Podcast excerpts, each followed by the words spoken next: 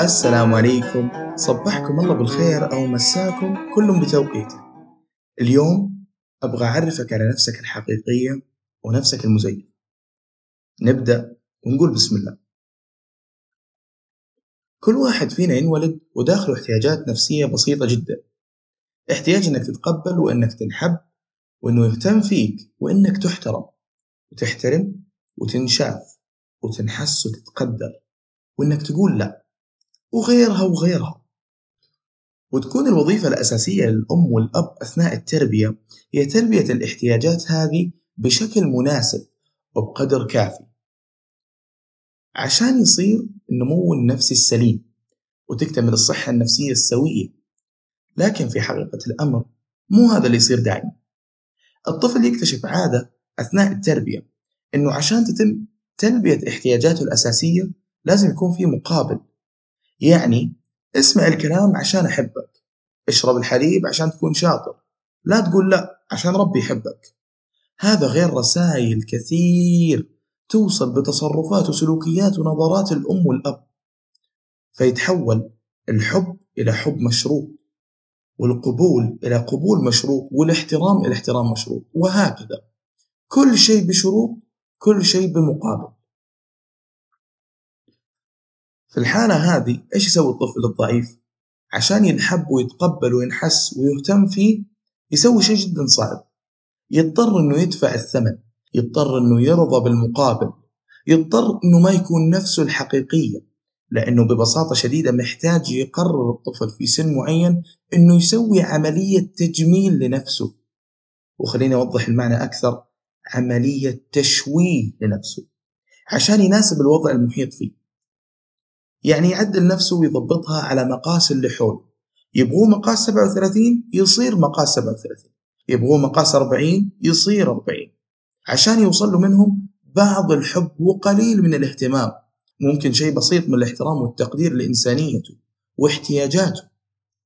يقرر الطفل في السن هذا إنه ما يكون نفسه اللي انولد فيها، ويكون النفس اللي هم يطلبوها منه، واللي يبغوه يسمع الكلام فيسمع الكلام، يبغوه ما يقول لأ وما يوجع راسهم ويكون مؤدب، يبغوه ما يكون تلقائي ويتحول إلى آلة صماء بكماء بعد شوية يحفظ الدروس ويجيب الدرجات النهائية على حساب فرحته وأوقات لعب، وشوية يبغوه يدخل الكلية اللي يبغوها ويحقق أحلام وطموحات أبوه وأمه.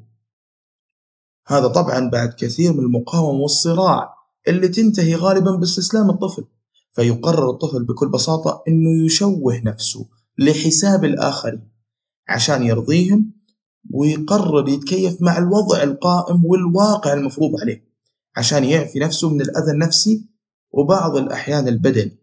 يقرر يدفن نفسه الحقيقية الفطرية الخالصة اللي خلقها الله عز وجل عشان يحميها ويحافظ عليها في مكان سري عميق، ويعيش بنفس مزيفة مصطنعة تعرف تتعامل مع اللي حوله، وتظل نفسه الحقيقية حية نابضة ولكنها ما تطلع، تنتظر الاطمئنان وتنتظر أنها تفرح وتحس بالدفء عشان تخرج وتحيا من جديد.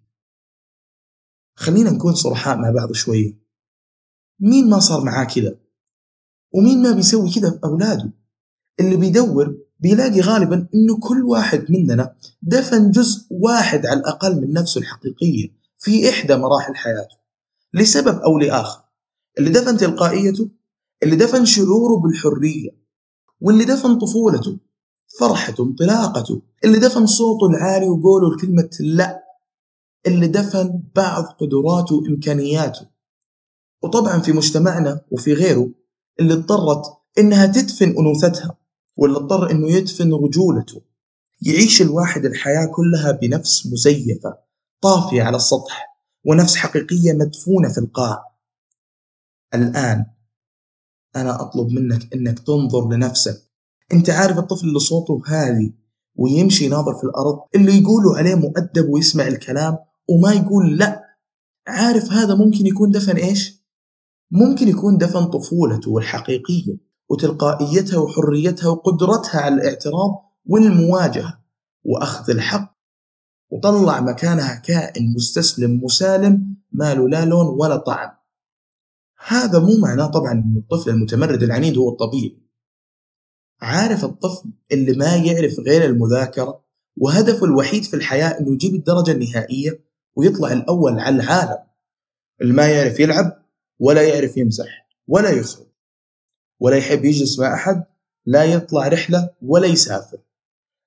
الولد اللي علاقته بالكتاب أهم من علاقته بنفسه حتى. هذا ممكن يكون دفن إبداعه وحيويته وخرج مكانهم بني آدم خافت مطفي، الجزء الوحيد الحي فيه هو مذاكرته. والآن شوف اللي دفن مشاعره وتحول إلى آلة ما تحس، واللي دفن تفكيره وصار ما يفهم رغم ارتفاع معدل ذكائه، واللي دفن إبداعه، واللي دفن واللي دفن واللي دفن، ولن تنتهي الأمثلة. تعرف الآن إيش أكبر مشكلة وسط هذا كله؟ أكبر حتى من دفنك لنفسك، التعزيز. مشكلة التعزيز إنه بعض المجتمعات وطبعا بعض البيوت والعائلات تشجع أبنائها على دفن الأجزاء المهمة فيهم عشان يعرفوا يعيشوا في المجتمعات أو البيوت هذه. مو بس كذا، يكافئوهم ويكرموهم لما يسووا كذا. أنت متصور يعني بيوتنا الأصيلة بطريقة تربيتها العظيمة اللي تشجع جدا الطفل الهادي المسالم اللي ما ينحس، اللي ما ي... اللي يسمع الكلام، اللي ما يقول لا. ومدارسنا الجميلة وتعليمنا الإبداعي الرائع يحب جدا الطالب الحفيظ الصامت المصمت اللي يذاكر الكتاب من الجلدة للجلدة ويحل الواجبات ويحط كل المعلومات اللي عنده في ورقة الإجابة بمجرد ما يشوف ورقة الأسئلة. وتلفزيوننا الرائع يتفنن بكل إبداع في نشر مظاهر الأنوثة المزيفة بكل تفاصيلها والترويج لها بكل إتقان، وحقن الشباب والفتيات بجرعات منتظمة وبشكل يومي. وهذا كله في جهة، ونظرة كل واحد في المجتمع والبيت للرجولة شيء ثاني. الرجولة يعني صوتك العالي، يعني ما تبكي، يعني نظرة قاسية، عنف وعبرات. وطبعا المرأة صوت هادي ونظرة في الأرض وطاعة عمياء وخنوع واستسلام ورضا بالقليل وقلة حيلة وذل وإهانة ليس لها حدود.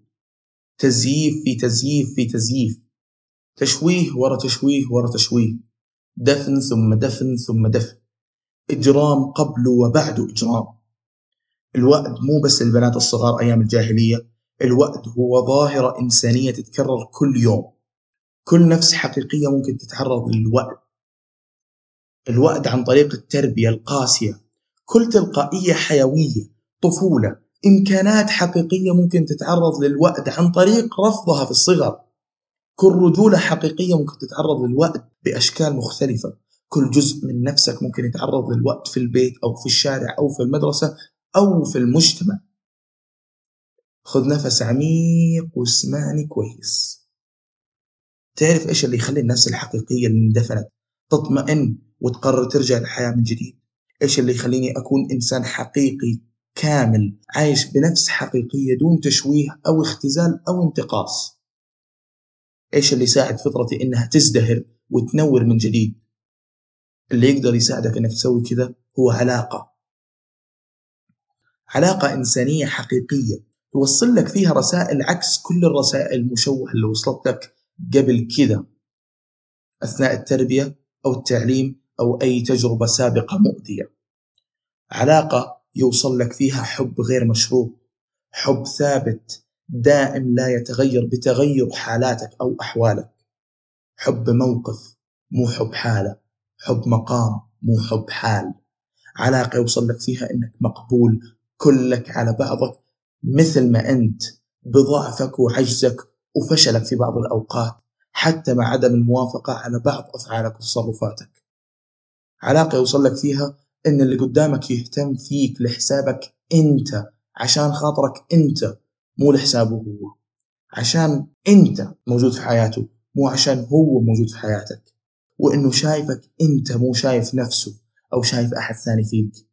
علاقة تحس فيها إنك موجود ومتقدر ووجودك مؤثر في الحياة عنده وإنك تستاهل علاقة، ما تكون مضطر إنك تدفع أي ثمن فيها، وإنك تكون مستاهل علاقة فيها مساحات للحرية والحركة مو للتضييق والاختناق والتشويه والاختزال.